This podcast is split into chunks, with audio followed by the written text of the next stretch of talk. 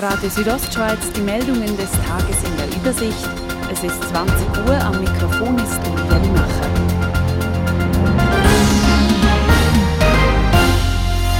Offene Restaurantterrassen, Sport in Innenräumen und Kultur- und Sportveranstaltungen mit wenig Publikum – dies alles bleibt uns weiterhin verwehrt, denn vorerst finden keine weiteren Öffnungsschritte bei den Corona-Maßnahmen statt. Das hat der Bundesrat entschieden. Einzig die Obergrenze für private Treffen in Innenräumen wird von fünf auf zehn Personen erhöht. Die aktuelle Lage mit steigenden Fallzahlen erlaube keine weiteren Öffnungen, so Gesundheitsminister Alain Berset. Wieso hat äh, der Bundesrat so entschieden? Weil wir sind mit einem Problem konfrontiert, wo wir eine Verschlechterung der Situation sehen. Nicht nur bei uns, auch umliegenden Ländern ist es so. Und parallel dazu, wir sind noch nicht genug fortgeschritten mit der Impfkampagne und das äh, insbesondere für besonders vulnerablen Gruppen und Personen.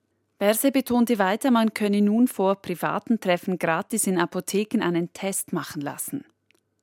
Der Bundesrat ist mit seinem Entscheid heute nicht auf die Forderungen eines Großteils der Kantone eingegangen. Die Bündner Regierung hätte sich Lockerungen gewünscht, sagt Gesundheitsdirektor Peter Peyer. Aus Sicht von uns kein wirklich guter Entscheid. Es ist eigentlich ein Nullentscheid und äh, wir müssen doch langsam dorthin kommen, dass wir Perspektiven aufzeigen und auch Wege, wie wir aus der Pandemie rauskommen. Und wenn man einfach nicht entscheidet, dann, dann wird es schwierig. Joseph Maria Bonmain. Er ist offiziell der neue Churer Bischof. Der 72-Jährige ist in der Kathedrale in Chur durch Kardinal Kurt Koch zum Bischof geweiht worden. Aufgrund der Corona-Einschränkungen waren nur wenige Gäste zum Weihegottesdienst eingeladen, er wurde aber virtuell übertragen. Es sei Anfang November gewesen, als er einen Anruf aus Rom erhalten habe, sagt Bischof Joseph. Um 10 Uhr abends bekomme ich einen Anruf von Kardinal Ouellet, der zuständig für die Bischöfe, und sagt mir, heute hat der Papst Sie als Bischof von Chur ernannt. Und dann begann ich zu zittern, nicht? Ich sagte, mein Gott. Und ich habe ihm gesagt, wissen Sie, ich, ich brauche Zeit, nein, ich kann nicht jetzt kann mich nicht entscheiden. Haben Sie keine andere Variante? Haben Sie das Gute studiert? Nein, nein, nein, sicher, sicher. Der Papst hat eben zweieinhalb Monate lang das nochmals überlegt. Notieren Sie sich meine Nummer und rufen Sie morgen an. Er habe nur eine Nacht überlegen können, ob er das Amt als Churer Bischof annehmen möchte. Schließlich habe er Ja gesagt. Und nur aus diesem Grund, die Menschen warten so lange, sind sie so entmutigt. Und deswegen habe ich dem Kardinal gesagt, gut, wenn Sie wirklich keine Alternative haben, bin ich bereit, diese, diese Ernennung anzunehmen. Und dann sagt gut, schreiben Sie sofort einen Brief dem Papst, dass Sie annehmen und schicken Sie mir das per E-Mail. Joseph Maria Bonner ist der Nachfolger von Vitus Huonder, welcher vor zwei Jahren sein Amt niedergelegt hatte. In der Zwischenzeit übernahm Peter Bürcher als Administrator die Geschicke des Bistums Chur. Auf der ganzen Welt sind heute die Menschen auf die Straße gegangen, um für den Klimaschutz zu streiken. Auch in Chur auf dem Alexanderplatz fand ein Sitzstreik statt. Agrena Schuler vom Klimastreik Grabünden zu den Forderungen. Also wir fordern, dass Politik ähm, etwas unternimmt, anstatt immer nur Versprechen etwas zu unternehmen.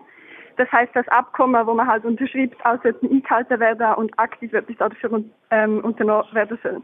Oft werde vergessen, dass auch während der Pandemie die Klimakrise stattfinde. Deshalb sei es wichtig, auch jetzt zu streiken.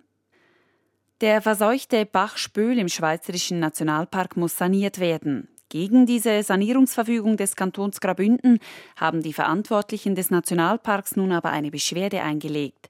Sie fordern, dass der verseuchte Bach nicht wie vorgesehen nur auf den ersten 2,75 Kilometern saniert wird, sondern auf der gesamten Länge von knapp sechs Kilometern. Soweit die Meldungen, die Wetteraussichten jetzt mit Klaus Marquardt. RSO Wetter.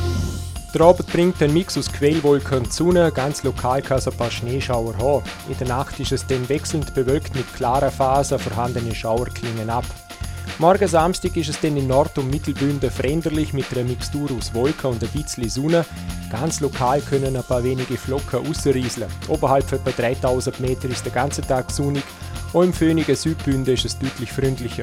Die Temperaturen erreichen zu Kur Höchstwert im Bereich um die 2, maximal 3 Grad. Dazu bläst ein leichter Nordwind. Zu Davos im oberen Engadin haben wir Höchstwert um die minus 6 Grad. Auf der Berg bläst ein mäßiger Wind aus Nord bis Nordost.